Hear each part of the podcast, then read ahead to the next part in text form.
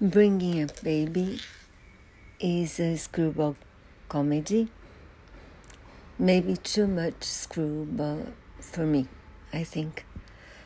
Cary Grant is a scientist and he needs money for his work. Katharine Hepburn is the niece of a very rich woman who can help him. They don't know who one uh, is in the beginning, they keep meeting and keeping themselves in difficult situations, and